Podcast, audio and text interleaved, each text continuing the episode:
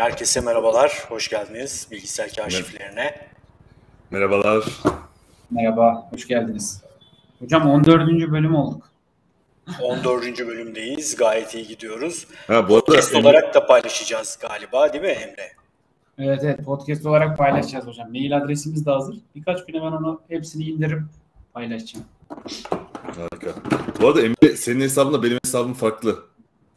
Bakalım göreceğiz. En baştan bir sayınca 13'te miyiz, 14'te miyiz göreceğiz. Geçen e, 14'teyiz. Neden biliyor musun? Zaten biz bilgisayar kaşiflerin eventını bu şeyin içerisinden set ediyoruz ya. Orada zaten Ha, sayılar tamam. ve tarihler gözüküyor. Tamam okey. Anlaşıldı. Buradan set ettiğimiz için. Evet yine son ana kadar izlenmesi gereken muhteşem içgörülerin paylaşılacağı e, son 2-3 dakikada çok önemli şeyler ya da arada bir 2-3 dakikada çok önemli Ya bu arada bir şey söyleyeceğim. Sanki şaka yapıyoruz gibi e, gülüyorsun da şunu fark ettim. E, ben videoları tekrar izlemeye çalışıyorum işte e, bölümleri, bölümleri ayırmak için. Ya, Hakikaten son 15-20 dakikada e, açılıyoruz. Öyle söyleyeyim. Açılıyoruz evet evet kesinlikle. Burada şöyle bir şey var bu arada şaka maka bir yana bizim bütün yaptığımız işlerden damıtılmış böyle öz bir şey var burada. Yani Bay Fok kulüp var, e, Emre'lerin funnel kafası var, senin kendi yaptığın işler, okumaların, içerikler. Böyle enteresan bir şey içerik dünyası. Yani rast gelen birisi açısından hemen böyle pat diye kapabileceği bir sürü şey var. Bizim için de tabii çok besleyici oluyor. İşin şakası bir yana gerçekten yani mücevher niteliğinde işler olduğunu düşünüyorum yayınların. Kesinlikle hocam. Belgin'e teşekkürler. Geçen hafta harikaydınız diyor. Bu hafta da harika olacağız. O zaman hemen başlayalım hocam. Hemen başlıyoruz. Şimdi bu hafta da gerçekten çok güzel muazzam tweetler var birbirini takip eden. Özellikle son kısma kadar dinleyenler için orada harika tweetler barındırıyor. Bu Bu arada Emre başlamadan şunu söyleyeyim. Çok pardon edersin. Ee, bir tane İnanç Hoca'nın bu hafta paylaştığı tweet vardı. Yaklaşık e, mütevazi bir kitap uzunluğunda bir içerik. Ee, o tweet, o tweet'i e, tabii içerisinde karar veririz ama o tweet'e hakkını vererek e, şey yapacaksak konuşacaksak ki zaten çok kapsamlı pazarlama ile ilgili bir tweet serisi. E, o tweet'e belki de programın yarısını e, ayırabiliriz. E, ona göre e, baştan Gerçekten çok değerli toplu hem pazarlama hem büyüme tarafını ele alan, pazar odaklı, müşteri odaklı. Ben de çok keyifli bir e, seri olduğunu düşünüyorum. Ona eğiliriz. Kesinlikle. Evet belki bu arada. Öyle bir yardımcı olacaksan. Hı hı. Belgin Hocam demiş ki hatırlattınız mı canlı yayının başladığını demiş. Belgin Hocam neden bize yardımcı olup siz hatırlatmıyorsunuz? evet. Şimdi bu birinci tweet e, ben şey açısından atmıştım. Bu e, Flow.club zaten akış hani çok konuşulan son zamanlarda özellikle çok konuşulan bir şey. Şey yapmışlar. Uzaktan çalışan insanlar için bir beraber çalışma seansı diye bir girişim oluşturmuşlar. Bence ki çok muazzam bir girişim sen işte hep beraber bağlanıp belki bir alana 20 kişi 30 kişi bağlanıp herkes kendi işini yapıyor ama sen de işte bir topluluğun içerisinde olduğun için başkaları da seni gördüğü için ya işte ben işimi yapayım, işime odaklanayım. Dışarıdan bir gözün seni izleme şeyi olduğu için işime odaklanayım diyorsun. Bunun etrafına kurulmuş bir girişim. Benim çok hoşuma gitti. Feel good getting work done diyor işte hani kendini iyi hissetme şey slogan da çok güzel bir slogan. Bu açıdan atmıştım ben ve son zamanlarda özellikle hani bizim dikkatimizin de çok dağıldığı bu dönemde beraber çalışma seanslarının çok etkili olduğunu düşünüyorum. Twitch'te sadece bu işten para kazananlar var. Ortak çalışma seansları düzenleyip canlı yayınlar gün boyu 24 saat bazen 18 saat düzenleyip sadece bu işten para kazananlar var yani. Çok Bence- enteresan bir model bu. Tabii insanın e, başkalarından etkilenmesini temel alan bir şey bu. Yani şöyle düşün. Etrafındaki herkesin keyif içerisinde yan gelip yattığı bir ortamda sen sadece tek başına çalışıyor olsan nasıl ki bu çok hoşuna gitmeyecekse herkesin odaklanmış ve yoğun bir şekilde çalıştığı bir ortamda bulunmak da seni dışsal olarak motive edecektir. Kesinlikle. Hocam buna e, bu konuyla çok benzer bir şey. Dün Bayfok'ta sanırım Özden'in yazdığı bir postun altına yorum olarak yazmıştım. Ya beraber her şey aslında daha kolay. Yani e, o da şey demiştik galiba. Birileri yazınca benim şu anda bir yazma challenge başlattık yeniden Bayfok kulüp içerisinde. Her gün yazı yazıyoruz 30 gün boyunca. E, Özden e, başkaları yazınca kendisinin yazmasının daha kolay olacağını anlamına gelen bir şey söylemiştik. Baş, yanında başkası ne yapıyorsa onu yapmak hakikaten artık daha kolay. bu e, insanların bir, ara, bir arada olup birbirine aynı yaptıkları etkinlikte destek vermesi zaten bence kaçınılmaz bir şey. E, biz ne kadar çok burada birbirimize yazı yazma konusunda teşvik edersek edelim, bence en iyi teşvik aramızdan birisinin yazı yazıp ya da bir etkinlik yapıp e, çalışıp o o etkinliğini diğer diğer tarafa göstermesi. Bu durumda zaten topluluk psikolojisi içine girip de insan bir şey daha da rahat yapıyor. Hatta ben orada şakayla karışık şey demiştim. Yani beraber suç işlemek daha kolay. Beraber o yüzden beraber olup daha güzel şey yapmak lazım. Change or Die diye bir çok efsane kitap vardı. Değişim üzerine, değişim yönetimi üzerine. Ee, özellikle başkanlıkları olanlar ya da e, zayıflamaya çalışanlar, alkolü bırakmaya çalışanlarla ilgili araştırmalar yapılıyor.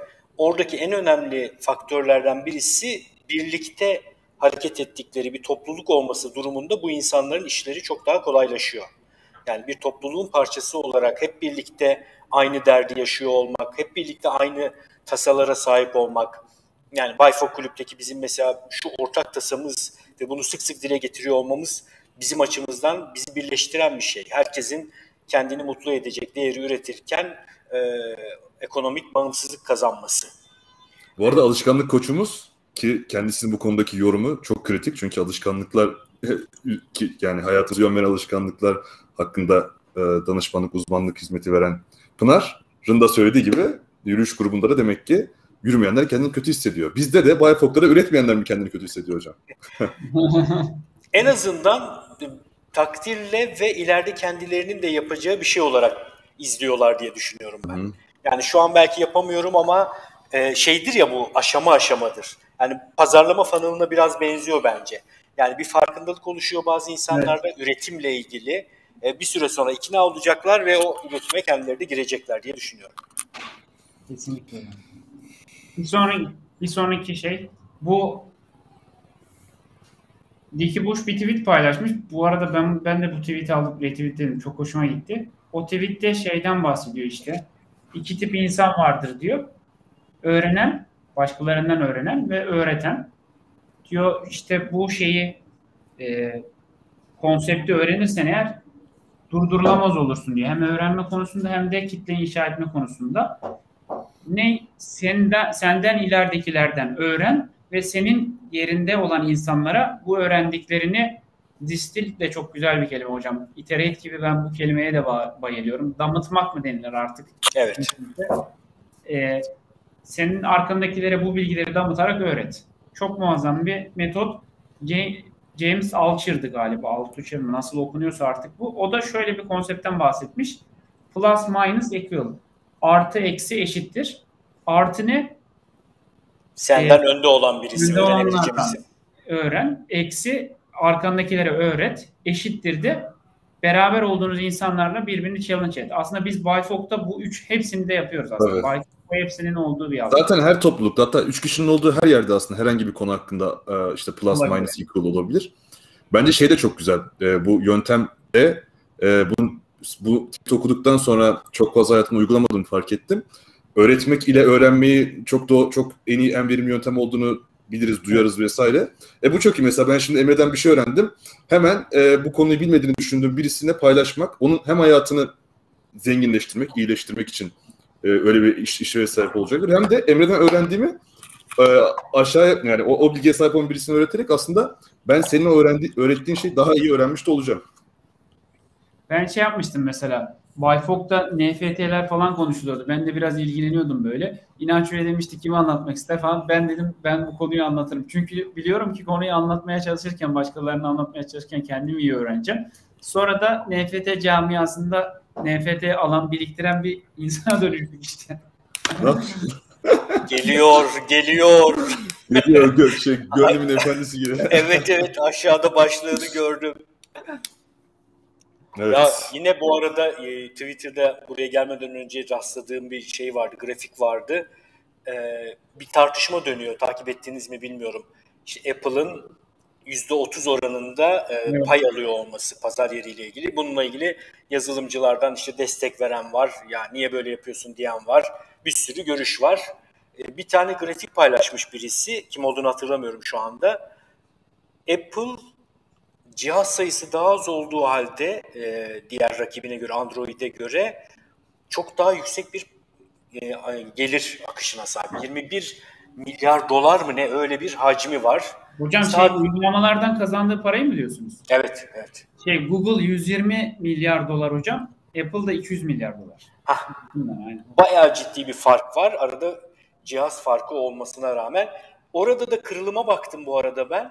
Oyundan getir, getire yani oyundan gelen kazanç uygulamalara göre daha yüksek. Evet evet oyundan kazancı muazzam. Oyundan gelen kazan oyun dünyası çok büyük bir dünya. O yüzden hocam bu yeni dönemde de NFT'lerle oyunları birleştirenler çok büyük kazanıyor ve kazanacak yani öyle öngörülüyor. Çünkü insanların oyunla öğrenmesi hem oyun içerisine dahil olması ve hep konuştuğumuz oyun pazarının çok büyük olması, çok büyük bir pazar olması oyun pazarının. Bu sebeple bunların ikisini birleştiren şeylerde daha büyük pay elde ediyor. Daha fazla kazanç elde ediyor. Peki artık evet. AirPod. yine ben yine... podcast kaydı yaptım bu arada. Dün uzun bir aradan sonra bir yaşam felsefesi olarak girişimcilik podcast kaydını bizim bilgisayar kaşiflerinden de bahsettim. Pazarla ilgili yaptığımız keşifleri anlattım. AirPod'u da anlattım. Ve yani AirPod'un hala buna keyifle söylüyorum. Spotify'dan gelirinin daha yüksek olması yıl içerisinde inanılmaz bir konu. E, efsane bir ürün, incelenmesi gereken bir şey diye düşünüyorum. Bunu ben göndermedim, merak ediyorum. Görmedim de bu tweet'i. Ne diyor bu tweet'te? AirPod'a laf mı ediyorlar? Evet, hocam şey diyor. Bu Deniz de bir girişimci hem işte yatırımcı Onur da buraya yazmış koşucu ve yatırımcı diye. Güzel tweetleri oluyor Deniz'in bu arada. Ee, bir koşucu olarak demiş sadece bir kez nefret etmiyor. Üç kez nefret ediyor. AirPod'dan nefret ediyor. Bu arada AirPod'un nefretleri de çok fazla var hocam gerçekten yani. Hani sevme tam zıttı olacak şekilde. Aradayım değil de nefret eden de çok fazla var. İdeal koşu kulaklığı nedir diyor. AirPod batar, bataryada e, çuvallıyor diyor. Kulaklar hızlıca diyor. düşüyor. Sık. Evet. Ve ter, terleyince de diyor hiç kullanışı olmuyor diyor.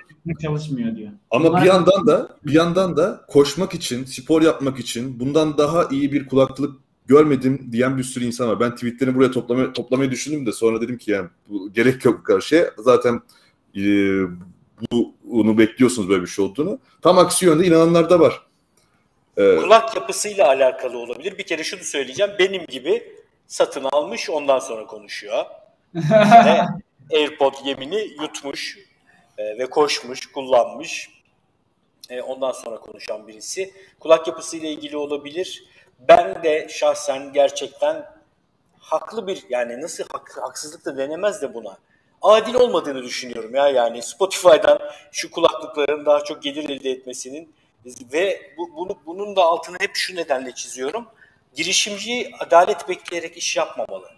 Pazar kuvvetleri, ekonominin dalgaları, insanların satın alma alışkanlıkları gibi şeylere bakarak hareket etmeli. Yani pazar şu aralar çok odağımda önemli bir durum. İlginç bir şey söyleyeyim. Alakası yok gibi ama Mesela AirPod'un falan Spotify'ın kazandığı rakamları konuşuyoruz. Mesela Ethereum hocam bir günde sadece gaz fiillerden yani bir NFT oluşturma ya da göndermeden 44 milyon dolar kazandı. iki gün önce.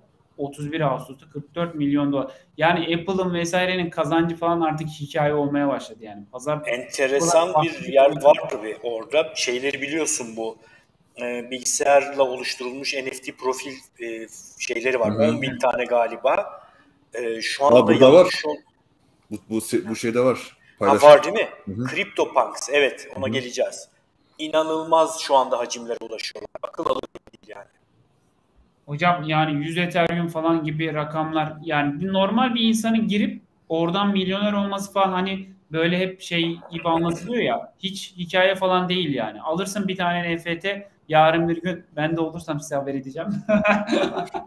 yarın yarın bir gün olabilirsin yani. Çünkü şöyle söyleyeyim ben bu NFT dünyasına ilk girdiğimde hocam hani bu kadar böyle fazla bilinçli değildim ama son konuşmalarımızdan sonra hani hep diyoruz ya pazarın içerisinde oyun üretin. Hatta biz de yakın zamanda o pazarın içerisinde bir tane oyun üreteceğiz yani. Öyle bir projeye başladık bu arada. NFT ile alakalı bir proje.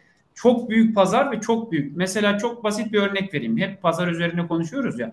10 bin tane koleksiyon üretiyor herhangi bir işte 4 kişi 3 kişi birleşiyorlar. İşte yazılım bilen lazım, grafik bilen lazım, pazarlama bilen lazım. Bunların hepsi birleşiyor. Bir NFT projesi üretiyor 10 bin tane. 10 bin tanesini 0.05 Ethereum'a mesela diyelim ki satışa sunuyor. 10 bin koleksiyonun hepsi satıldığı zaman zaten o adam milyon dolarlar kazanıyor zaten. Zaten milyon dolar ve pazar çok büyük. Herhangi bir 10 bin koleksiyon direkt satın alınıyor zaten. İyi bir pazarlama, ortalama bir pazarlama, ortalama bir fark yaratacak bir şey sunduğun zaman OpenSea'ya girip görebilirsiniz. 10 bin koleksiyonun hepsi satın alınıyor. Ben de aldım yani. Benim elimde de şu anda 6-7 tane var mesela. Çok enteresan asimetrik bir durum var değil mi ortada şu anda? İnanılmaz asimetrik. Bir gün sen bir Ethereum'la başladığın bir şeye koleksiyondan bir Ethereum'la bir şey aldın NFT. Bir ay sonra 10 Ethereum olabiliyor yani. 10 Ethereum ne demek? 10 Ethereum bugün 3000 dolar yapıyor. 3000 dolar e, pardon 30 bin dolar yapıyor. Bir Ethereum 3000 doların üzerinde. 30 bin 37 bin dolar falan yapıyor yani. Pazar çok büyük olduğu için hep aynı mantık, aynı psikoloji. O yüzden NFT dünyası bana çok böyle muazzam geliyor hocam. Çünkü çok büyük bir pazar. Oyun üretebilme ihtimali çok fazla. Ve ben oraya girdiğinde direkt şey kafasında düşündüm. Biz hep üretici kafasıyla bakıyoruz ya. Buradan satın alma tamam. Anlamak için o dünyayı satın alma yapman lazım. Ama Gary Vee'nin yaptığı gibi. Gary Vee de bir NFT koleksiyonu üretti ve neden ürettiğini şöyle açıkladı. Ben bir dünyayı anlayabilmek için o dünyanın içerisinde üretmem lazım. Üretmeye ihtiyacım var. O yüzden koleksiyon üretiyorum dedi ve üretti mesela. Çok doğru. Aynen. Aynen. Biz de aynı mantık. Bir önceki tweetle bağlantılı olarak biz de Aklıma aynı. şey geldi sen böyle deyince. Um, şey, e, Bir şey sanırım sanırım yok sanırım se, seg, segve segve yatırımcıları yatırımcıların yaptığı hatalardan bir tanesi idi. E, o şey sektör bilmeden hatta Bill Gates onlardan bir tanesiydi yanlış hatırlamıyorsam. O sektörü hiç bilmeden fikir çok harika deyip bir anda yatırım e, yapma e, yapmaları anlatıyordu. Adam Grant kitabında, orijinal kitabında. Aslında e, neydi az önce bahsettiğin koleksiyon yapan ve sektör bilmek için koleksiyon yapan Geri miydi? Mesela Geri. geri, o geri geri mesela o hatayı yapmamak için önce sektörün içine girip sektörü tanıyıp ondan sonra belki e, yatırım yatırımla ilgili kararlar alacak. Ya Gary Vee o kadar gerçekten hani düzgün bir insan ki mesela ne diyor? Ben diyor ilk NFT'mi almadan önce diyor yüzlerce saat video izledim, makale okudum vesaire vesaire diyor. Ama mesela bilinçsiz insan ne? NFT'yi görüyor mesela direkt alıyor. Ben de NFT ile ilk öğrenme, ilk almam arasında çok uçurum var yani. İlk öğrendiğim ve takip etmeye başladığım zamanla şu an arasında çok uçurum var. Hatta bir projeyi e, İnanç Hoca da gördü. O sıkılmış maymunlar yat kulübü projesi var ya hocam. Board App Yacht Club. Hı hı. O projeyi ben daha ilk çıktı sıfır takipçiyken takibi aldım. Dedim ki ne kadar muazzam bir proje falan filan. Böyle sonra önümden geçti gitti şu an 200 Ethereum'a falan satılıyor yani. Gece vakti sessizce geçen bir gemi gibi gitti mi niye? O zaman bilincim yoktu yani. 200 Ethereum. Şu anda bilgisayar kerpislerine falan katılmıyor olabilirdim ya. Çok enteresan değil mi? Ben şimdi başka bir şey de söyleyeyim konuyla ilgili. Bir pazarı yakından takip etmek girişimci açısından büyük bir fırsat yakalama şeyi bir kere. Kesinlikle. Yani bunu biliyoruz şimdi. Pazar büyük biliyorsun. Büyük bir dalga var biliyorsun. Bütün şartlar şu anda orada asimetrik avantaj yakalayacak girişimcinin lehine. Yani orayı takip ettiğinde kendi bilgi beceri ve deneyimin ölçüsünde sen de o havuzdan balık yakalayabilirsin. Jack Butcher örneğini vereyim. Jack Butcher gibi bir insan olduğu için o orada bağışla ilgili mesela bir şey yakaladı. Bir seri çıkardı ve onu bağış olarak kullandı. Kendisine değil de bir yere bağışladı bütün bu seriyi satın alanları. Hocam çok uzun zaman sonra ilk defa önceki projeleri 300 dolara 300 dakika 300 dolar diye şey yaptı. 300 bin takipçiye özel. Yoksa yani projeleri falan bıraktı yani. Adam NFT dünyası çok büyük pazar. Yani trade edilen Ethereum, dönen Ethereum hocam bir projede bazen 400 bin Ethereum hacim oluyor yani. 400 bin Ethereum. Bu ne demek? Sen bir içerik üreticisi olarak bunun %10'unu alıyorsun. 400 bin Ethereum'un %10'u bile senin için muazzam bir para yani. 40 bin Ethereum gibi bir şey yapıyor. O, o pazarı gördüğü için akıllı bir oyuncu Jack Butcher, akıllı bir girişimci. Ya ben küçük pazarda 299 dolara eğitim satarak ne kazanacağım dedi. Ve gitti büyük pazarda oynamaya başladı yani. Çok doğru, çok güzel. Evet. Şöyle paylaşayım bir sonraki Bak e, e, atlamayalım. Güzel bir şey söyledin Emre bu arada. Aldığı karar tamamen bir pazar kararı. pazar kararı. Tabii. Çünkü Yani- pazar boss'tur hocam. Evet, evet, evet. Orada görüyor. Kendi hacmini görüyor. Yaptığı şeyi görüyor. Bir tane NFT yaptı. Oradan getiren, ge- gelen getiriyi görüyor. Ee, onun için pazarla ilgili Pazar, şey-. Burger King'in aa, şeyi gibi sloganı değiştirmiş hali. Pazar beni çağırıyor. Evet, evet. Kesinlikle. Ya bu çok önemli bir şey. O kadar önemli bir şey. ki Biz de aslında son dönemlerde daha fazla farkındalığımız arttığı için bunu böyle okuyabiliyoruz. Mesela daha önceden okumalarımızı başka şeylere göre yapıyorduk. Belki Hmm. NFT dünyasını görseydik diyebilirdik ki yeni bir dünya, hype var vesaire. Hayır, hype yok. Pazar var yani. Çok ciddi bir pazar var ve dünyalarla da birleşebilecek entegrasyonu olan bir pazar yani. Normal Bu arada hype vardı Emre. Hype vardı. İlk çıktığında hype, vardı. hype sonra- zaten vardı. Aynen. Azaldı. Sonra şu anda çok da e, yani do- doygun ve hakiki, hakikaten samimi olarak pazar, pazarda kalacak oyuncular var gibi. Onur bu arada Notion bir hareketlendi bir şeyler oluyor Notion. Biz bu e, pazar pazar gibi e, biraz NFT üzerine de av, avcılık yapalım. Önerim bu. Olur olur. Hocam NFT o konularda ben çok muazzam katkı sağlarım size. Sürekli takip ettiğim Eminim, için. eminim. Ben de şimdi biraz ihmal ettiğimi fark ettim. Bir satın satın almaya gireceğim. Üretmeye gireceğim. Kesin alalım, alın hocam ve Tabii. üretmek kesinlikle yapılmalı. Bir de şeyi yapacağım. E, ilişkilendirme yani ne gibi ilişkilendirmeler yapabilirim orada ona bakacağım. Mesela hocam e, biz Onur'la geçen hafta konuşmuştuk. Geçen haftaydı değil mi sizin olmadığınız hafta? İki hafta önce. İki hafta önce. Zaman da karıştı. Geç, iki hafta önce konuşmuştuk. Onunla alakalı da bir tweet serisi attım diye hatırlıyorum ben buraya da. NFT dünyasında markalar nasıl kullanabilir NFT'yi diye. Çok önemli yani. Mesela Nokia'nın kaybolması gibi düşünün. Nokia neden kayboldu? Yeni var gelen teknolojileri kullanamadığı için kayboldu. Birçok firma da rakipleri genç insanlar varsa, dinamik insanlar varsa arasında NFT'yi kullanıp diğerlerinin önüne geçecek en önemli gücü de ciddi bir topluluk oluşturabiliyorsun onun etrafında. Mesela bugün işte o Maymunlar Kulübü 120 bin Twitter takipçisine ulaştı. 4 ay gibi kısa bir zamanda. Discord kanalında belki 30-40 bin insan var. Ne demek bu? Adamlar herhangi bir şey çıkarıyor.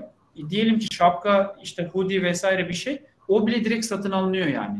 Ya da firmalarla ne yapabiliyorlar? Anlaşma yapabiliyorlar. Şu Firmalar- şeyi biliyor musun e, e, Emre? Ethereum kaya, bir tane kaya muhabbeti var ya. Biliyorum hocam. Felsefesi ya da anlayışı nedir? Nedir olay ne? Ben olayı hiç bilmiyorum. Kaya Ethereum şu hocam, e, çok e, hiç NFT dünyasında olmadığı bir zamanda internette işte bir tane kaya satışı başlatılıyor. O her bir kayaya bir hikaye adayan bir girişimci o kayanın özel olması, insanları özel hissettirmesi sebebiyle insanlara kayayı satmaya başlıyor. Aslında hikayesi NFT olmadığı zaman. Gerçek kaya satıyor öyle mi? Gerçek kaya evet. Gerçek kaya satıyor. Ee, bu kaya kaya hikayesi neden sordu Hoca? Çünkü sanırım geçtiğimiz günlerde en son 3 milyon dolara bir tane kaya e, paint paintimsi Evet. bir şey satıldı yani. Bir, ya, iki tane renk vardı galiba. Hocam- Estetik yok, bir şey yok. Bir, bir şeyin olması lazım.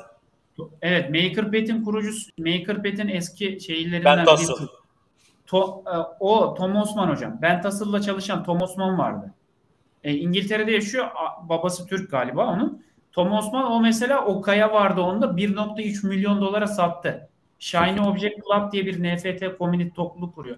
Yani kayalar alınıyor ve satılıyor. 1.3 milyon dolar kazandı yani. Adam bir tane kaya JPEG'den NFT'den 1.3 milyon dolar kazandı. Ve muhtemelen ondan sonrakilerde ona daha fazlaya satacaklar yani. Mete bence e, Mete Şey Mete değil ya. sever yorum yazmış. Yani öyle- Ete- kayalar Ethereum'a inanmayanların başına dikecek diye. Çoktan çıktı Evet onu diyeceğim artık inanç meselesinden çıktı yani Ethereum. yani. Gerçekten İnanç meselesinden çıktı. Çok, çok büyük hacimler. Hocam diyorum yani şöyle hayal edelim.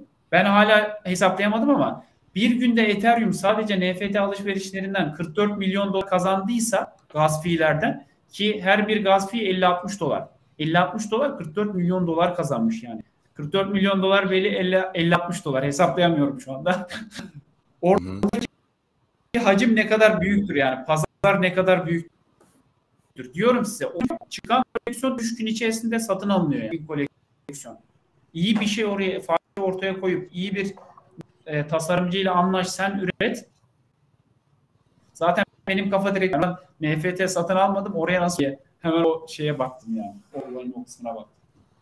Ya bu arada Emre bence e, şöyle bir tek şu hani kaya kaya resmi olsun işte maymun objesi olsun o gibi e, ürünler çıkartarak NFT piyasasına, NFT pazarına ürün çıkarmaktansa bence senin en başından beri söylediğin şey çok daha kıymetli olabilir.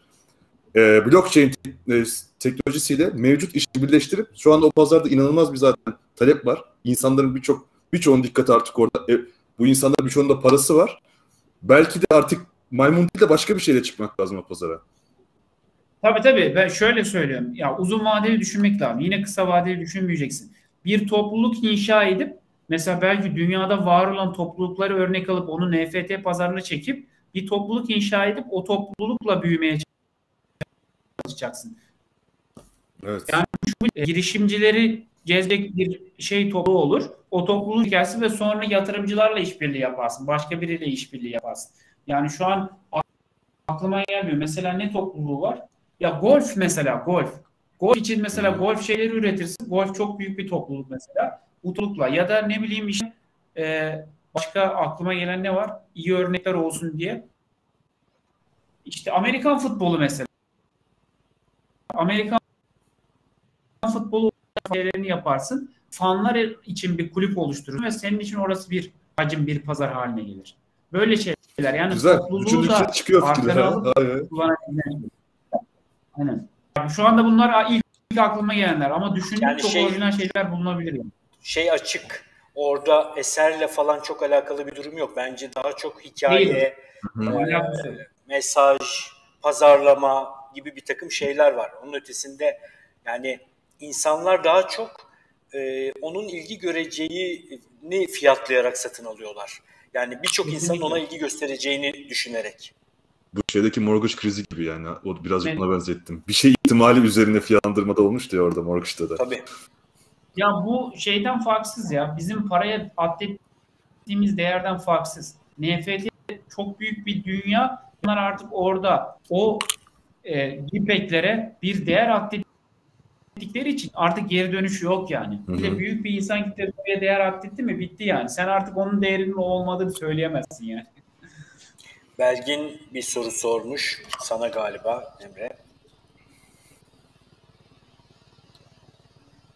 Ethereum'un ne olduğunu açıklayabilir Ethereum blockchain misiniz? teknolojisi Evet evet hocam. Ethereum blockchain teknolojisi üzerinde üreticilerden bir tanesi. Ne demek bu protokol? İşte bir dijital araçlar üretmeni, onun üzerinde veri transferi yapmanı, app üretmeni, işte bu aplikasyonlar için web aplikasyonları olabilir. Ya da işte cüzdanlar vesaireler üretmeni ve bundan o Ethereum kendisi bir coin. Bu coin'in transferinde bunun kullanım şekillerini sağlayan bir protokol aslında Ethereum. Vitalik denilen 18 yaşında bir genç tarafından üretilmiş. Kendisinin de 335 bin Ethereum'u var. Kendisine de 335 bin Ethereum ayırmış. Şu an Ethereum'un değeri de bir Ethereum 3700 dolar. Öyle hayal etmiştim. Peki devam edelim serilere. Bu arada arada sesler kesiliyor. Teşekkürler Sibel. İyi yayınlar dilemiş Sibel. Teşekkür ederiz. Ben hemen paylaşayım. Onur senin şu anda görüntün donmuş durumda bende bu arada. Öyle mi? Şu an tekrar gelmiş olması lazım. Evet geldi. Veskao kim? Veskao e, Bak sağ tarafta yazdım Emre. Evet yazmışsın. Bakmadan söyleyeyim. Maven Base Course var. Yani işte e, katılımcıların senkronize katılıp öğrendikleri kurs. Onlarından aynı zamanda Seth Godin'in 6 MBA diye bir program var. Çok meşhur bir program. Hı hı. Onun da kurucu orada. Burada da zaten şeyle bahsediyor. Bir korku. Ben çok konuştum. Onur sana devredeceğim ya da İnanç Hoca'ya. Tabii tabii. Bir eğitimi nasıl doğrulabilir, pazarlaması yapılabilir ondan bahsediyor. Kend- Kendisi birden çok yöntem önermiş. Bu yöntemler e, şu anda ben Notion'u kontrol edebiliyor muyum bilmiyorum ama ben kendi diğer ekranını açtığım Notion'a bakıyorum. 9 tane yöntem e, önermiş. E, topluluğunuzu oluşturmak, o e, insanları çekebilmek için. Bunlardan ilki e, başka hali hazırdaki büyük devleri kullanın diyor. Yani kaldıraç olarak girin başka bir topluluğa oradan e, bir şekilde e, insanları çekmeye çalışın önerisi var. Aslına bakarsanız bu şey gibi yani e, Facebook gruplarını kullanabiliyoruz, başka başka toplulukları evet. kullanabiliyoruz. Oradan aslında şey yani sinyal verip insanların dikkatini çekmek için hazırda toplanmış dik, dikkat vermeye, dikkatini bir, bir yerlere vermek için orada bulunan insanların içine girmek e, gayet e, makul ve hızlı bir şekilde topluluk oluşturma yöntemlerinden bir tanesi olarak söylemiş. E, onun dışında e, kendisi e, toplu olarak yani birden çok kurucuyla beraber e, topluluk inşasına başlayabilirsiniz. Yani co-founder'lık e, yani bir, birden çok kurucunun olmasının bir artı bir eşittir iki değil de bir artı bir eşittir üç şeklinde etkisi olabileceğini önermiş.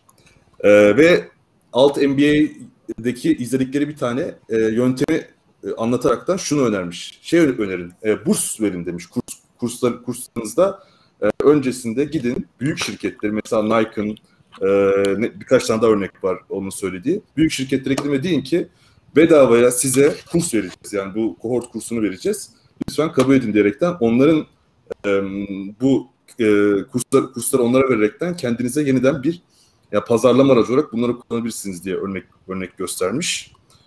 Ee, bir de Emre senin de e, bence dikkat verdiğin ve önemsediğin e, tes- testimonial yani e, geri bildirim mi denilir? Yani topluluğa katılan, kursa katılan kişilerden e, bildirimleri alıp onları bir nevi sosyal kanıt diyebileceğimiz e, bir araç olarak kullanaraktan e, pazarlamanızı ve topluluğunuza, topluluğa ya da kursa olan güveni arttırmak için kullanabilirsiniz gibi e, öneride bulunmuş. Şu an tekrar kontrol ediyorum atladığım bir şey var mı diye.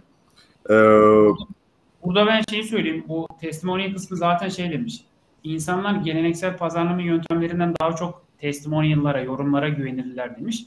Bu mesela sen bir kurs oluşturdun ama kursun hiç yorumun yok mesela elinde. Ne yaparsın? Genelde hep bu kursu çıkaranlar da öyle yapar. Önden birkaç kişiye kursu tüketmesini sağlarsın. Yani bu çevrenden birisi olabilir, o öğrencilerinden birisi olabilir ya da o işten fayda alacağını düşündüğün o kursu tüket ya bu kursta hem feedback almak adına hem de sosyal bir kanalda bir şey yapabilirsin ya da ilk kursunu belli bir çevrede kesimde yaparsın ve bir şekilde onlardan sosyal kanıt talep edersin, istersin ve sonrasında olur. Bu çok güçlü bir şey gerçekten. Evet. Bir sonraki yorum var yine. Fevzi denizcilik ve lojistik sektöründe öncü işletmeler 2017'den beri sürekli blockchain tabanlı teknoloji yatırımı test ediyor. Şimdilik en büyüğü TradeLens platformu. Çoğu platform Ethereum üzerine kuruldu diye bir katkı yapmış. Teşekkürler. Teşekkürler. Melike bu arada aynen dediğin gibi e, Bayfok kulübü de içerisinde de sinyal çekmiş. E, Convert, ConvertKit'e mi geçiyoruz? Geldik. 34'e geldik ya. Coinbase tweetine geçebiliriz. Önce ConvertKit okuyalım. Okey tamam. ConvertKit'in hikayesi şu. E, aynen Net, Netenberry e, ConvertKit denilen e, e-mail bülten e, otomizasyonu mu diyeyim, subscription ifadesini kullanacağım. E, Türkçe, Türkçe konuşmaya çalışıyorum da e, şeyini bilmiyorum tam Türkçe, Türkçedeki karşılığını. Onun kurucusu ve CEO'su. Evet. Ama kendisi bence çok güzel bir seri yapmış. Demiş ki ConvertKit şu anda e, 84 milyon dolarlık satış yapan bir girişim. Çok başarılı. E, dünya çapında da gayet iyi. Ama demiş ki bu benim ilk girişim değildi. Toplamda başkaca 10 tane daha ürün yaptım ve bunlar arasında en başarılısı ki bu arada başarısız olanlar yaklaşık yani yılda 0 e, dolar ciro yapmış. 7 dolar ciro yapmış. En başarılısı 50 bin dolar ciro yapmış. O da 4 yılda. Bu demiş ilk başarımdı benim. E, bence çok cesaret verici bir e, seri. E, daha önceki e, bölümlerden bir tanesinde bir şey demişti, bir tweet'i konuşmuştuk. İnsanlar sosyal medyada başarılarını anlatıyor ama başarısızlıklarını anlat, anlatan o kadar yok. E, bence Netin Beri çok e, iyi bir şey yaparaktan başarısızlıkları anlatmış. Bu şey gibi yani düşünsene adam 10 tane 10 tane girişim yapmış. 10 tanesine para, zaman harcamış. E, onlardan sonra herhangi bir şey girişimcilik serüvenini e, pes ederek bırakmamış tabii ki. Zaten galiba girişimcilik diye bir başladığın zaman bir daha çıkamıyorsun diyorlar. Bilmiyorum ne kadar doğru. Bir şey söyleyeyim mi Onur burada? Yani şimdi haksızlık etmeyeceğim tabii ki ama şöyle bir perspektif getireyim. Ee, kendisi bu, girişimleri yaparak bir sürü şey öğrenmiştir ve gayet iyidir. Ama biz şu anda retrospektif olarak, geriye dönük olarak bakıp bu girişimlerin hangilerinin başarılı olup olamayacağını az çok söyleyebiliriz. Hmm. Birkaç filtreye bakarak, pazara bakarız mesela, e, pazar büyüklüğü, e, oradaki yakıcı satın alma ihtiyacı falan gibi bir takım böyle pazarla ilgili verilere bakarak bu, buna hiç girme, sen bunu hiç yapma Nathan falan diyebilirdik. E, yani bunu da, bunu da şu nedenle söylüyorum. E, bazı konularda önden belli filtrelere sahip olmak bizi çok ileriye atıyor. Yani Kesinlikle. nelere hayır diyeceğimizi, hangi şeylerin zaten en baştan imkansız olduğunu anlamamızı sağlıyor ve doğru yerlere girmiş oluyoruz. Bak mesela ben orada görüyorum işte iOS Design Weekly e, sıfır gelir. Yani iOS tasarımı üzerine haftalık bir şeyler gönderiyor herhalde insanlar. Evet. Designing Web Applications freelance bir iş, ölçeklenebilecek bir iş değil. E, o belli zaten. Yani sadece belli iyi girişim kriterlerine bakarak çoğunu eleyebilirdik. Bunu söylemeye çalışıyorum. Şunu diyemeyebilirdik bu arada. ConvertKit'in bu kadar büyüyeceğini söyleyemeyebilirdik. O başka bir konu. Kesinlikle hocam. Ama pazar var ama çok rekabetçi bir alana girip çok iyi bir başarı elde etmiş aslında. Hocam bu arada bu bu çok pardon Emre. Ee, şey bu e, affedersin Emre lafını bayağı ısrarlı bir şekilde bölmüş oldum. Ee, söyleyeceğimi de söyleyeyim madem bir değilsin yani. Burada abi 10 10 10 girişim 10 girişim vardı ve hepsi gitti ya. Bence bu aynı zamanda Nathan hakkında bize şunu söylüyor. Vazgeçme konusunda becerikli. Ya onu yapmış bence bu kolay bir şey değil. Yani bir tane 10 tanesinden bir tanesi sürdürmek için çok çalış çalışmak karar da verebilir. Çok fazla yatırım yapmaya karar da verebilirdi ve vazgeçme konusunda bence kendisini geliştirmiş ki 11'lisini kurmuş. Ya ve bu arada şurada şu dikkatinizi çek, çek, çeksin. Info Product 2 demiş. Birisi diye App Design Handbook 90 bin dolar. Bir de Design Web Application diye bir tane kitap üretmiş. Bu da 200 bin dolar. Ha öyle mi? Evet doğru. Kitaplardan, info productlardan iyi kazanmış yani. ConvertKit de çok iyi bir uğraş yani. Hikayesi çok ConvertKit'in. Niye? Zaten pazar büyük olmasına rağmen çok kişi rakipleri var. İki senede sadece 2000 e, aylık gelir tekrar eden gelire ulaşmış. Ona rağmen bırakmamış ve sürdürdüğü için yani ConvertKit tabii pazar büyük ama rakipler aslında şey yani umutamaz. Hocam şu çok ilginç. Gerçekten hani sizin her iyileştirilebilir sözünüzle çok bağdaşıyor. Buradaki çok iyi oyuncu olduğu düşündüğünüz firmaların, ürünlerin bile muazzam eksikleri olabiliyor. Yani çok iyi oyuncu. Bu adam pazarın büyük bir kısmını kapıyor. Dediğiniz firmaların ve ürünlerin bile çok büyük eksikleri, müşteriye dokunmayan çok büyük tarafları olabilir. Ya bu ama Kesinlikle. şöyle bence bu bu eksiklik hocam bilmiyorum ne dersin ama böyle bir eksiklik e, taşıdıklarını pazar onlara söylemediği sürece nasıl anlayacaklar ki? Pazarda büyüklerse, pazar e, onları yüceltiyorsa çok zor bence e, ürün, ürün hakkında. E, Zaten başka oyuncular giriyor topa. Onlar görmüyorlar, evet. fark edemiyorlar, pazardan anlamıyor ya da tembellik oluyor. Yani ne gerek var ki sonuçta işte bir şekilde yürüyoruz, gayet de iyi gidiyoruz oluyor. Ondan sonra pat diye birisi çıkıp hatta bence çok daha garantili. Yani düşünün şimdi yani getirin Türkiye'de oluşturduğu modeli bana bir hop pat diye kopyaladı. Evet. Özgün bir şey yapmaya çalışmadı ki. Pazar var. Ee, iyileştirme yap, iyileştirme bile yapmadı galiba. Yani sadece arada getire bakıyorum. Bir de bana bir bakayım diyen meraklılar, yemek sepetinden oraya gidenler falan e, bu işi yapmış oldu. Yani yeterli yatırım gücün varsa hele bir tane çok büyük pazara bakıp orada güçlü bir iyileştirme yaparak birden pazarın tuzunu attırabilirsin. Hocam bir de şöyle bir şey düşünüyorum ben. Bu sebep bence ConvertKit'in başarısındaki sebep de bu. MailChimp'in var olan yapısı yani büyük bir firmanın ya da büyüyen bir firmanın var olan yapısını, var olan müşteri deney, deneyimini değiştirmek, kökten böyle tamamen farklı bir şekilde dizayn etmek çok zorken ConvertKit'in dışarıdan müşteriyi tanıyıp sıfırdan ona göre yeni bir ürünü inşa etmesi daha kolay aslında. MailChimp ne yapıyor? O baştaki şeylerine şöyle söyleyeyim. MailChimp'in en baştan beri mesela UI UX bir deneyimi saçma sapan bir deneyim yani. Güzel bir deneyim yok mesela. Ama değişmiyor. Neden? Çok eskiden beri geldiği için köklü bir değişiklik yapmaya kendileri de cesaret edemiyor yani. Ama ConvertKit geliyor sıfırdan öyle bir ürün üretiyor. Müşteri Zaten. ConvertKit'in en önemli özelliği renk, tasarım olarak sadelik ve basitlikte diğerlerinden çok ayrışıyor olması. Mesela Metin bazı e, e-posta göndermeye daha çok ağırlık vermesi. Mailchimp Evet. bir takım şıkır şıkır şeyler gönderirken ConvertKit'in daha kolay teslim edilebilir, spam'e düşmeyecek bir takım şeyler yapıyor olması. Bir de creator ekonomiye uygun işler yapıyor olması onu ön plana çıkarmış. Evet şey Evet, değil mi? Ee, küçük kitabı, kitapçı. Ansiklop- ansiklopediye, ansiklopediye geçelim değil mi? Ee, ya bu bu arada arada- Pardon. Muazzam bir adam ya bu adam. Sen tanıyor muydun bunu Emre? Evet hocam ben çok uzun zamandır takip ediyorum. Yine Hatta senin bu- dünyanda bu- bir tane insan sokamadık ya. Bu ve bu ve bunun gibi çok uzun tweetlerin hepsi bende kayıtlı ve üzerinden geçtiğim çok kez geçtim yani. ha, senin, Burada senin Real, baksak bile- var değil mi?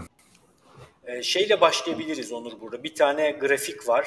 Beş tane Beş- büyüme beş tane değil mi? ilgili evet şey gösteriyor böyle bir tane o aşağılarda bir yerde mi acaba? Oradan başlayabilir. Ha o. Onu açarsan ben oradan başlatayım sonra siz devam edin. O grafiği açmamız yeterli. Önce Twitter'ı açayım hocam da. Aynen. Ha ben Onur yapıyorum. 5 o zaman ben o sırada o sırada yok ben yapmıyorum. O sırada zaman e, zamanı iyi iyi değerlendirelim. Pazar, ürün sayıyorum. Bir pazar, iki ürün, üç model, dört mesaj, beş de kanal. E, bunlar Harika. üzerine bu, bunlar üzerine e, bayağı uzun uzun detaylı şekilde anlatmış kendisi. Ekranda geldi. Diyor ki büyüme birbirine bağlı beş tane şeyin e, önemli olduğu bir sistemdir. Bu sistem üzerine büyümeyi inşa edersin diyor. Biri göremiyorum orada ben. Benim ekranda kestim mi acaba? Emre biraz... Bir market hocam. Ha tamam. Bir market hocam tabii ki. Başka ne olacak yani? Tabii tabii. Yine de görelim ama yani.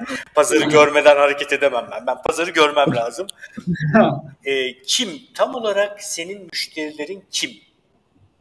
Bunu anlamak, onların dilinden konuşuyor olmak, onların ihtiyaçlarını gideriyor olmak inanılmaz önemli. Hatta şöyle söyleyeyim, geçenlerde bunu düşündüm. Bir kurucu ekibe sorsak, senin için kendi ürününün en önemli özellikleri, vazgeçilmezleri nedir diye bir liste çıkarsa onlu bir madde. Sonra da müşteriye sorsak, senin için bu ürünün en önemli vazgeçilmez özellikleri nelerdir diye bu iki listenin birebir olduğu durumun çok az olacağını düşünüyorum. Ancak müşterisini çok iyi çalışmış bir takım kurumlar bu listeleri birbirine yaklaştırabilir. İki, ürün nasıl müşterilerinin başarmaya çalıştığı şeye yardım edebilirsin? Yani jobs to be done, görülecek iş çerçevesini aslında işaret ediyor. Ne yapmaya çalışıyor senin müşterilerin? Böylece sen on, bunu bileceksin ki buna nasıl destek olacağını bileceksin ve ürününde eksik bırakmayacaksın.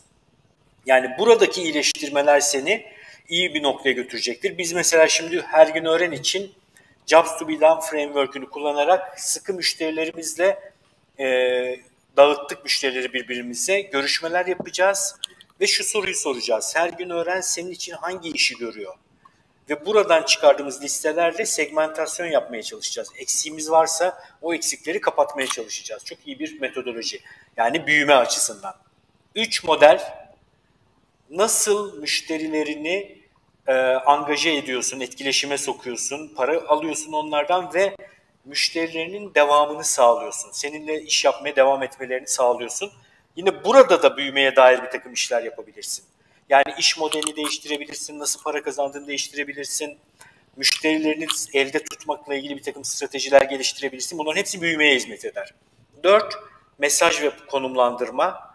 Neden müşterinin için en iyi çözüm sensin? Bu zaten pazarlama inovasyonu yapalım dediğimiz e, ve üzerinde çalışabileceğimiz yerlerden bir tanesi. Yani sadece kendini nasıl tarif ettiğini değiştirerek bile bayağı mesafe kat edebilirsin. Beş kanallar. Müşterilerinle nerede iletişim kuruyorsun ve senin nerede ürünlerini bulabilirler. Burada da yine kanal ekleyerek, kanallarını büyüterek, değiştirerek yani bu beşi üzerine çalışarak gerçekten büyüme üzerine bir takım işler yapmak mümkün. Ee, Ben 4 4'te e, pazarlama içerisinde copyright'a copywriting'i çok fazla önemsediğini okumuştum tweet'te. Yani copyright derken yani e, iç- içerik olarak. e, nasıl nasıl sunduğu önemli. Hocam bu arada çok iyi özetledin ya. Yani yani yaklaşık 100 tane tweet'i. En iyi grafik o zaten. O beşli grafikte o her şeyi toparlamış. Onur şu an diyor ben anlatacak bir şeyim yok hocam. Hepimizin bir süredir konuştuğu şeyleri oraya derleyip toparladım işte ya. Ya bu pa- pazar pazar e, birincisindeki o pazar meselesini anlatırken Gumroad hikayesini de anlatıyor kısaca. Daha doğrusu anlatmıyor da diyor ki Gumroad'un hikayesini anlatan bir yazı var. Bunu da okuyun diyor. Ben biraz oku, okudum bu e, anlamak için Gumroad'un hikayesini. E, Gumroad 2011 yılında kuruluyor ve e, aslında gerçekten bu tweet serisinde de e, konu edilecek kadar pazarın ne kadar belirleyici olduğunu anlatan bir hikayesi var. Yani neredeyse aslında e, Gumroad içerisinde hiçbir şey değişmiyor. Pazar değişiyor. Pazarın beklentileri değişiyor. Ve kurucusu ve CEO'su galiba hala e, sah- sahil bulun muydu? E, yan, yanlış hatırlıyorum. Sahil okey. Sa- sahilleri karıştırdım. Ee, kendisi o e, Gumroad'un hikayesini anlatırken kendi yazısı bu. E, yazının e, link, linkten ulaşabilirsiniz. E, pazarı nasıl iyi okumaları gerektiğini, nasıl e, geç de olsa anladığını ve Gumroad'u bırakmayarak Gumroad'un şu anki e, geldiği noktaya getirdiğini anlatıyor. Onu ayrıca paylaşmak istedim. Zaten şurada söylediği sözde görünüyor mu bilmiyorum da It doesn't matter how amazing your product is or how fast you ship features. Ee, ürünün ne kadar iyi olduğu ya da ne kadar hızlı özellik şey yaptın, piyasaya sürdüğün bir önemi yok. Market senin büyümeni belirliyor diyor. Ya muazzam bir şey ya. Sen büyümeyi kendin büyüdüğünü zannediyorsun ya. Aslında pazar senin büyümeni belirliyor diyor. Gumroad kötü gitmesine rağmen o zor zamanlarda bile pazardan dolayı büyümeye devam ediyor. Zaten batış hikayesi adam pazardan dolayı batmıyor zaten. Batış hikayesi de çok değişik bir Şey hikaye. çok enteresan bak şimdi pazarla ilgili bir şeyler okuyorsun ya. Şimdi biz idrak ettikten sonra bu mevzuyu daha önce pazarla ilgili böyle şeyleri zaten okuyorduk ama bize şarkı türkü gibi geliyordu. Yani Evet. ya, pazar falan filan. Şu anda o kadar yakıcı bir şekilde anlıyorum ki bunu. Başka bir yolu yok yani adeta. Hocam benim şimdi aklıma ne geldi? Biz böyle hani önem sırasına göre şey yapılıyor ya piramit. Böyle bir piramit yapıp aslında piramit yapabiliriz bu pazarlamayla alakalı. Ayın alt kısmındaki o büyük yere pazarı böyle tak diye koyacaksın. Majör etkisi olan pazar. Üst taraflara doğru diğer şeyler. İşte Doğru. bütünleme, Bence de öyle bu- bir şey yap. Bu bence bu 5 5 elementin sıralaması da sanki önem sırası gibi bir yandan da. Evet onunla da aynen 5 element sıralanabilir. Ama başka şeyler de var. 5 element de olabilir dediğim gibi. Güzel çok iyi ya. Koray Haynesi kesin takip edin. Koray Haynesi yaptı bu arada. Bir firmada çalışıyordu. O firmayı bıraktı. Ben Beyer Matrix işte. Beyer Matrix'i bıraktı. Artık kendi üretiyor. Swipe Files diye bir komünitesi var.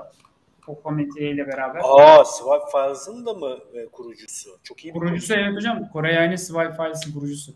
O da güzel bir topluluk. Hocam sen o zaman her gün öğrende şey mi yapıyorsun? Ee, Emre pardon. Ee, the magic of customer research is that you don't have to guess. You just need to ask to the cus- customer diye bir tane tweet'i var. Siz bayağı hakikaten fiili olarak alt, alt yanına hatta bunun altında bir tane bir e, şirketin yaptığı e, lola.com diye bir girişimin yapmış olduğu Voice of the Customer diye bir organizasyonun linkini de paylaşmış. E, iyi müşterini almış Voice of Customer galiba. E, gelin de bir şey anla, nasıl gidiyor, ne eksik var, ne gidik var, ne istiyorsunuz ürünümüzden? E, Çünkü insanlar hikaye yazma eğiliminde. Oturduğun yerden müşterinin yerine ve onun adına bir şeyler yazıyorsun ama müşteriye sor sor ya yani bu tahmin etmeye gerek ha, yok. şey gibi değil mi yani senaryo yazmaya gerek yok. Gerçek hikaye var git onu oku yani. değil mi? Evet, evet. Yani bu da bak çok önemli noktalardan birisi. Ozan bunun altını özellikle çizmişti. Geçtiğimiz günlerde bir ara sohbet etmiştik. Benim her gün öğrendeki arkadaşım, kurucu ortak. Ee, girişimcilik belli bir noktadan sonra ampirik bir iş. Yani oturduğun yerden hayaller kurarak bir şeyler yapıyorsun tabii ki belli bir noktaya kadar. Ama girişim başladıktan sonra ve iş başladıktan ve iterasyon başladıktan sonra ampirik veriyle hareket edeceksin. Gözlemler, bir takım anketler, sorular buralardan yola çıkarak hareket etmen gerekiyor. Okey o zaman yani Soracağız diğer- yani. Gideceğiz. Evet, Aynen. yani ne için kullanıyorsun bizi?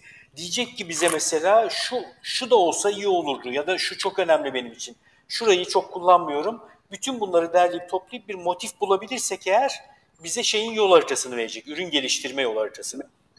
Bu arada e, bu hikaye kısmıyla ilgili ya da eksik kalan kısımlarla ilgili e, müşteriden feedback alma ya e, bağdaştırabileceğim bu tweet serisinde başka bir nokta var. Ücretle ilgili bir kısım var. E, ürünün ücreti ne olmalı, ne olmamalı, yüksek mi olmalı, alçak mı olmalı? E, bir tane e, dijital ürün satıcısının galiba izlediği bir tane şey var. E, İnanç Hoca gitti ama ben devam ediyorum. Aa, İnanç Hoca gitti. E, şey demiş abi. E, ürün pahalı, yani bir, ürün, ürüne bir fiyat biçilmiş ve ürün gerçekten galiba piyasa şartlarına göre, beklentiye göre pahalı. Adam ne yapmış girişimin sahibi? E, ürünün fiyatını indirmemiş.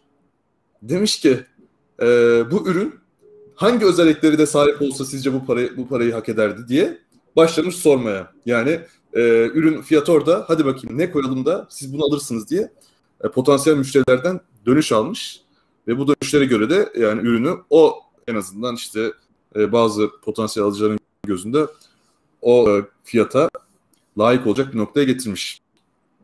Bu tweet serisinde yani bence şöyle şeyler var. Yani tweet serisi baştan sona her seferinde okunacak bir seri olmayabilir ama e, bence şeylere bakmak lazım. Balık pointlerini alıp arada bakılacak. Uğranacak uçtum? serilerinden bir tanesi. Evet hocam uçtunuz. Allah Allah. Ben de siz uçtunuz diye bekliyorum ya. Hay Allah. Hayır hocam siz gittiniz. Nasıl oldu? ben Neyse bilmiyorum. tamam. İyi güzel bu bu bunu incelemiş olduk. Evet. Çok iyi hocam. Kore Ailesi'nin diğer tweetlerine de kesin bakmalar. Şey, hedef kitleyi vesaireyi anlatan çok muazzam tweetleri. Ya Twitter gerçekten çok ilginç bir dünya hocam. Şu tweet için adam abartmıyorum 2-3 saat ayırmıştır. Tabii. Şu seriyi. Ya o kadar değerli ki yani gerçekten mücevher değerinde. Bir Hocam bir şey büyüme söyleyebilir pro- miyim? Tabii. Kore Ailesi bir ROM Research kullanıcısıdır hocam ve bu tweetleri ROM Research'te yazıyor. Öyle mi? Vay. Rom fan, fanboy oradan da bir Rom Rom şeyi yaptı. Ee, çok iyi. Neyse tamam. Fazla da gaz, gaza gelmeyeyim. CryptoPunks aynen. Hocam gerçek, gerçekten yani bilgiye aslında ulaşıp hani onu kendin için dönüştürme ya da öğrenme şeyi ne kadar kolay. Twitter biz yani bilgisayar keşiflerini boşuna yapmıyoruz. Twitter'da hep birbirimize de tweet atıyorduk da. Yani adamın şu pazarlamayla alakalı söylediği şeyler sadece bu tweet'e çalış. Bu tweet serisinde belli bir süre çalış. Çok güzel üç Ya bir şey söyleyeyim mi. Emre?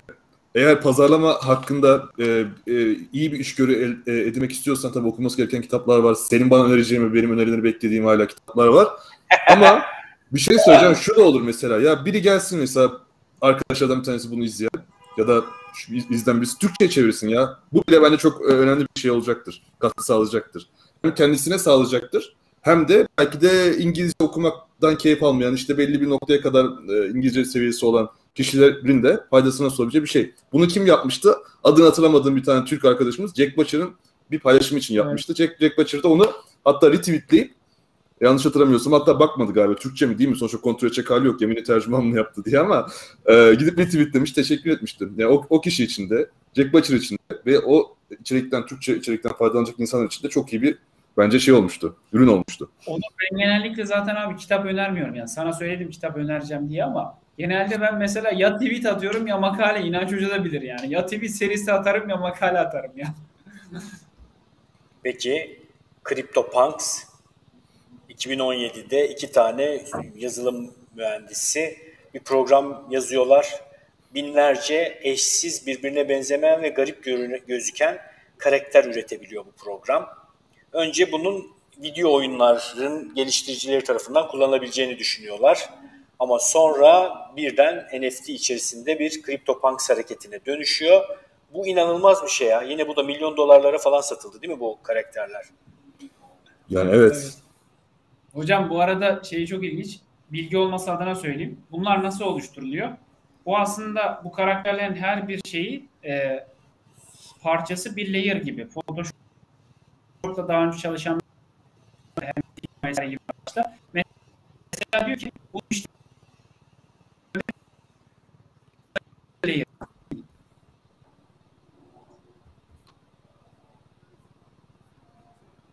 Emre'nin sesini?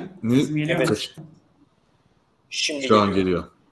Nasıl yapıldığını anlatıyordun. Layer layer diyordun en son. Ben bir ara Evet. Bunların hepsi bir layer. Mesela işte gövdesini, kasını oluşturuyorlar. Dört farklı kafa mesela. Sonra saç modeli, beş farklı saç modeli mesela. Gözlük, Hmm. altı farklı gözlük.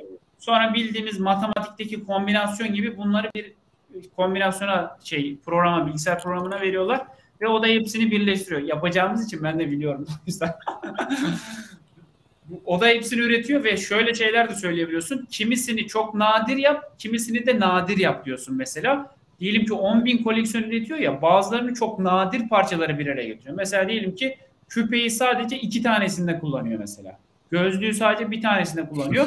Bu sayede ne oluyor? Kıtlık. Aralarında bazı inanılmaz nadir oluyor. Tabii ki Kıtlık kıtlık oluyor.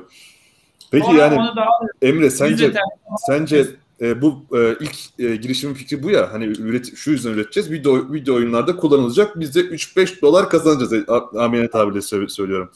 Bu e, ürünler yüzlerce milyon dolar ediyor mu şu an bilmiyorum ama herhalde ediyordur. Ne diyor? Evet. Bunu bunu fark ettiklerinde acaba ne, ne, ne düşünmüşlerdir? Yani bu bu nasıl bir e, ya onu, onların yaptığı bir şey yok. Onlar bu e, bu kaldıraç etkisinden nasıl bu kadar faydalanabildiler? Yani bu biz bu, şu anda ne yapsak da acaba olası bu siyah kuğu mu diyorduk onlara onlarla karşılaşabiliriz acaba? Beyaz kuğu. siyah Beyaz kuğu. Yani bu çok enteresan bir soru olur. Yani gerçekten çok kolay cevaplanacak bir soru da değil bu arada. Ama aklıma gelen şeyler mesela e, bir takım etkili insanlar var her e, ekosistemde olduğu gibi. Influencer diyeceğimiz insanlar var. Yani önemli ve etkili ve çevresi olan NFT alanında birilerinin buradan satın alma yapması mesela kendi başına bir işaret olabilir. Birilerinin buradan koleksiyon oluşturmaya başlaması, muhabbetini çeviriyor olması gibi şeyler. Bir tane böyle şey yakalandığında, hype yakalandığında zaten ondan sonra çorap söküğü gibi geliyor. Ben o- bence Onur e, şey hani sen nasıl böyle bir şey yakalayabilirsin? Üreterek abi. Kendi alanında üretken olup güncel şeyleri de takip ederek üretmeye devam edip işlerini de onunla birleştirirsen mesela Jack Butcher üretiyordu, kurs satıyordu ama o üretkenlik hype'ını NFT ile birleştirdiği, üretkenliği NFT ile birleştirdiği için o, o şeyi yakalayabildi mesela. Üretmen lazım yani. Senin aslında Hı hı. beyaz kolu yakalaman için kendi bulunduğun alanda istikrarlı bir şekilde üretip ve yeniliğe de açık olman lazım. Biraz early adapter olman lazım yani. Tabii bu arada bence Jack Butcher örneği bence güzel bir örnek oldu. Jack Butcher örneği olsun, bu kri- kripto punkların iki çıkış noktası olsun. Bence alan yani pazarlarındaki ya da e, rakiplerinden çok farklılaşan şeyler. Yani e, Jack, Butcher çok farklıydı bence. Herkese kripto punk, punk da ilk çıktığında oyun dünyası için böyle bir şey üretilme fikri bile belki de yani yoktu ki uygulamasını yapmışlardı. Evet. Melike de burada senden kitap bekliyormuş Emre. Ya beklemiyor. Melike başka bir şey bekliyor. Melike ama Melike neyse. Karavanla seyahate çıkacağım için e, işlerimi erteledim. Peki en son Jack Butcher'da yapıp toparlayalım isterseniz. Tabii. Jack Butcher'ın profil fotoğrafı bile şu anda Cyberpunk değil mi bu? Evet evet evet. Adam aldığı NFT'leri oraya yatırmış. Yani burada şey Satın almış. Kendi yani satın aldığı bir şey. satın aldığı bir şey evet hocam. Bu satın aldığı bir şey. Yani öyle biliyorum ama emin de değilim. Jack Butcher bence yok yani. Ek- ekran görüntüsü alıp da koymamıştır yani. Evet öyle bir şey yapmayabilir. Bu NFT ile nasıl şey yapılabilir? E, fon oluşturulabilir. Onu çok soru geliyor demiş. Dağıtıma sahip olman lazım bunu yapabilmek için. Ve hani insanların dikkati, insanların ona dikkat vermesi lazım. Mesela şu anda ben bir fon oluştursam kim bana yardım eder yani? Ya Butcher oluştur- Jack Butcher Butcher'ın oluştur- burada bir tane tweet çok küçük de küçük kalmış. O kısım çok önemli bence. Ee, teknoloji diyor değer üretmiyor diyor. Teknoloji yalnızca e, onu da, daha iyi yakalamamızı sağlıyor diyor. Değer zaten var. O bir, bir araç olarak kullanacaksın teknolojiyi diyor. Değer, değer üretim aracı olarak değil ama. Yakar evet, teknoloji üretmez diyor. Sadece onu daha efektif, efektif kullanabilmene imkan tanır diyor. Evet. Bu arada bak Melike çok güzel bir şey söylemiş. Bunu söyleyeyim de bari iş yapmadın. bunu şey havai fişekler falan atalım. Çok önemli bir şey. üretiyor olmanın en büyük handikapı aynı şeyi üretiyor olmaktan sıkılmak fakat en güçlü yanı da tam olarak bu. Biz sıkılsak da suyu çıkana kadar üretmeye devam ettiğimizde dönüşüm başlıyor. Burada ne ekleyeceksin Emre sen? Üretim yap ama Create. iterate et diyeceksin değil mi? Nathan Berry yazdı create every day diye ben de hemen onu alıntıladım. Iterate every single day yazdım. Katılıyorum. Evet, Ben hatta geçenlerde yine Ozan'la konuşurken şunu düşündük. Bir girişim yaptığında adeta bir doğal sınırla karşılaşıyorsun. Yani hangi girişimi yaparsan yap böyle bu bazı işler için 100K olabiliyor, 150K olabiliyor değil mi? Böyle birden orada plato. Doğal bir sinir. Şimdi o doğal sınır niye var? Aslında senin e, yatırımının sonucunu gördüğün bir sınır o. O sınırdan itibaren başka türlü bir yatırımcı olarak işine yatırım yapmaya devam etmen gerekiyor. Yani ekibini büyütmen lazım. Dağıtım kanallarını, kanallar- yeni kanallar açman lazım, yeni ortaklıklar kurman lazım. Yeni bir yatırım girmeden o işin o platoyu geçip büyümesi mümkün değil. Bunu keşfettik. Hangi işe girersen gir, kendi bilgi beceri deneyimini ve birikimini kullanarak yaptığın o işin bir doğal sınırına ulaşacaksın bir süre sonra. Tabii. Bu da muazzam, bu da muazzam bir fark. Hayır ama pazar Evet. pazar değişirse ne olacak peki o sırada? Her şey olabilir. Ama en nihayetinde pazar problemi değil de daha çok seninle ilgili bir problem oluyor. Oradaki büyüyememe meselesi. Tabii matematik, Ya, olarak- matematik olarak belli. gibi düşün. Ya anladım O demek istediğini. normal şartlar altında Onur. Neşeada. Neşeada olmam gerekiyor. Evet, bakın bu çok, gerçekten çok önemli.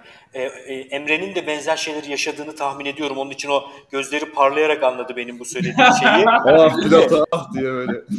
Plato, Aydınlanma tabii böyle burada. 90K, 150K, 120K, 160K oralarda yani uğraşarak olacak bir şey değil. Onu öyle çözdük. Ne yapman gerekiyor? Senin o doğal sınırın zaten o ana kadarki kullandığın her şeyinin doğal sınırı. Her şeyini yatırmışsın. Kanalın, kitlen, her şeyin orada. Bu platoyu aşmanın tek bir yolu var. Eğer pazar verimli bir pazar olduğuna inanıyorsan tabii ki ekibi büyütmek en önemli şeylerden birisi. Yatırımcılar yatırım yapmadan önce ekibini nasıl büyüteceğini soruyorlar insanlara. Ekibi nasıl büyüteceksin? Çünkü ekip büyümeden iş büyümüyor. Bu da böyle çok enteresan bir edindiğim pazar içgörüsünden sonra başka bir içgörü. Ya burada şey tehlikeli ama hocam ya bunu bunu yani biz her şeyimizi verdik e, demek için de çok iyi bir tecrübe bilgi sahibi olman lazım. Çünkü aksi halde aslında vermiş sa- e, sanmak da bir tehlike. Ben söyleyeyim X çoğunlukla tek kişi yaptığın bir girişim, dijital bir Her girişim şeyini vermişsindir zaten. Hmm. 90-100K civarı bir yerde bir plato görecektir. Türkiye pazarı için konuşuyorum. Yani ortalama. Hı hı. Ee, Kesinlikle. değil Biz mi? gördük hocam. Evet. Biz gördük. Kesinlikle. Çok sık rastladığım bir tema. Kendi yaptığım işlerde de 100, 120, 150K civarında her gün öğrenim bir takım dönemlerinde hep orada bir şey görüyorsun. Onu aş- Ve hocam aynen. Bir tane daha çok muazzam içgörüydü ya hocam. Harbiden bizde bir şey var ya. Bitirişe doğru Aynen. açılıyoruz. Bitirişe doğru bir şey oluyor. Ve hocam bir tanesini daha söyleyeyim. Diğeri de var olan müşteriyi kaldıraç olarak kullanamamak hocam. O da plato oluşturuyor. Yani bir müşteriye bir kere satmak, ona bir daha ürün satmamak ya da onu başkalarına satması için bir araç olarak kullanmamak. Yani senin pazarlamasını yapmamak bu da diğer platoyu oluşturan şey. Yani bunu yapmadan da aslında ekip kaldıracını kullanmayı ya yine kullanman lazım. Gerçi ekip ekip kaldıracını her türlü kullanman lazım. Çünkü insanın da kendi enerji platosu var yani. Onun Tabii. üstüne geç. Aynen tabii. öyle. Dediğin gibi tükeniyorsun, e, üretemiyorsun. Bir de moralin bozuluyor. Yani bunun artık kendi başına gitmesi gerekmez mi diyorsun? Bu dünyada hiçbir şey kendi başına gitmiyor. Bir de onu anlamış durumdayım yani. Sürekli ancak ne- nasıl ifade edebilirim bunu? Hep benzin dökmen gerekiyor araca. Ancak aracın motorunu büyütüyorsun, hacmini büyütüyorsun, otobüs haline getirebiliyorsun. Yani ama yine benzin koymak zorundasın. Hocam ama sistem kurarsan olmuyor mu ya? Sistem e, iyi bir sistem kurulması halinde güneş enerjisiyle çalışan bir şey kuramaz mıyız yani? Sabahları güneş doğacak. Bir sistem kursan da gözlemcisi sen olacaksın, karar alıcısı sen olacaksın. Yine yine o sistemin içerisinden çıkamayacaksın. Ha, eforunu azaltabilirsin. Eforunu azaltabilirsin. Ama sen az verdiğin kararları da iyi vermek için yine çok çalışacaksın. Ama abi. e, İyi in- inanç, inanç Hoca diyor için ya yani, gerekirse karar vermek için de delege ed- ed- edersin demişti. Ama tabii Edebilirsin. Ama mesela şöyle söyleyeyim. Jack Butcher bu kadar fazla çalışmasaydı mesela sence ya da alanını o kadar iyi bilmeseydi normal pazardan NFT pazarına pivot edebilir miydi? Başka Edemez. bir konu canım. Evet edemezdi de o başka bir konu. Ben mevcut şey e, girişiminin sistem haline getirmesi ve kendi içine dö- dönmesini sağlayacak. Ona katılıyorum. Getirebilirsin ama varlığını devam ettirmesi, varlığını büyüyerek devam ettirmesi için yine bir şekilde sana ihtiyaç duyuyor. Şeyi düşün yani şöyle düşün Onur. Baştaki sistemin motoru her neyse bu bazen bir kişi oluyor, iki kişi Hı hı. oluyor ve sermayesi neyse. Sermayede ne demektir? Kitlen, ulaşabildiğin insanlar, yatırım gücün falan. Bu sistemin bir doğal sınırı var. Bu sistemi verimli hale getirerek bu doğal sınırı çok aşamıyorsun. Yani sistemi verimli hale getirmek kurtarmıyor. Anladım. Ya sonuçta kaynak belli diyorsun. Ne kadar harika bir işlemci olursa olsun kaynak belli. Evet. Orada büyümeyi sağlayacak başka bir hamle gerekiyor. Hı hı. Kaynağı arttırmak mesela. Ekibi büyütmek, dağıtım kanallarını değiştirmek, arttırmak, yeni bir pazarlama kanalı bulmak, Emre'nin dediği ya da pazarı genişletmek. pazarı genişletmek, eski müşterileri tekrar e, satışa dönüştürmek vesaire vesaire gibi bir takım yöntem tekniklerle ancak o platoyu aşabiliyorsun. Bence bir, birinci plato bu. İkinci platoyu aştıktan sonra da sürdürülebilir hale getirmek meselesi var. O da zaten seni iyice artık büyütmüş oluyor şirket olarak. Hocam bunu tweet atın sizin tweetleri de konuşalım. ben o konuda çok şeyim ya. Bilgisayar yazamıyorum. Yazacağım ama. Yazmak istiyorum Hocam gerçekten. yazın ya. Hocam gerçekten biz hani ben ben de bu arada bu ay içerisinde o burada konuştuklarımızdan da ilham aldığım bir sürü şeyleri yazacağım. Konuşurken çok güzel şeyler ortaya çıkarıyoruz. Bu ortaya çıkarttıklarımız aslında yazıya da döksek muazzam şeyler olur ya. Tabii. Şu bilgisayar kaşiflerinde gerçekten konuştuğumuz ben bu arada şeyler... güçlü fikirleri hala bekliyorum onu da söyleyeyim. Neyi bekliyorsun? Neyi bekliyorsun Güçlü abi? fikirler. Evet ya. Ya. Geçen hafta göndermedim ya. Orada bir rebranding düşünüyorum da onun için biraz yavaşlattım kendimi. Bakalım. Evet. Evet. Artık toparlayalım o halde. Muazzam bir sohbetti. Harikaydınız. Melike sen de harikasın gerçekten. Teşekkürler Melike. Ya yeter Emre ya gönder şunu artık. Artık ne gönderecekse gö Gördüğünüz gibi ben Melike'ye kötü davranabiliyorum çünkü göndereceğim hiçbir şey yok. o zaman o zaman görüşmek üzere. Çok teşekkür ediyoruz herkese. Yine tabii geleneksel isimlerimizi ve şeylerimizi, Evet, hemen en- bazı ritüelleri yapmak lazım Emre. Onu yapıyoruz. Kesinlikle hocam. Bana ulaşmak istiyorsanız Instagram ve Twitter'dan özellikle Twitter ED Doğaner. İnanç hocamıza İnanç Ayar bütün platformlarda. Onur'a Twitter'dan Onur Olgun 3 neyle ulaşabilirsiniz. Böyle pazarla alakalı, iş geliştirmeyle alakalı, büyümeyle alakalı, pazarlamayla alakalı içgörüleri bizimle beraber konuşmak istiyorsanız da byfog.club'dan kulübe katılabilirsiniz. Unutmayın bir şey beraber yapınca daha kolay oluyor. burada burada Evet. biz çok güzel şeyler yapıyoruz. Bayfok Kulübü bir çevre etkisi, bir kaldıraç olarak kullanıp beraber bir şeyler inşa edelim, yazalım, üretelim. Çok teşekkürler herkese. Görüşmek üzere. Görüşürüz.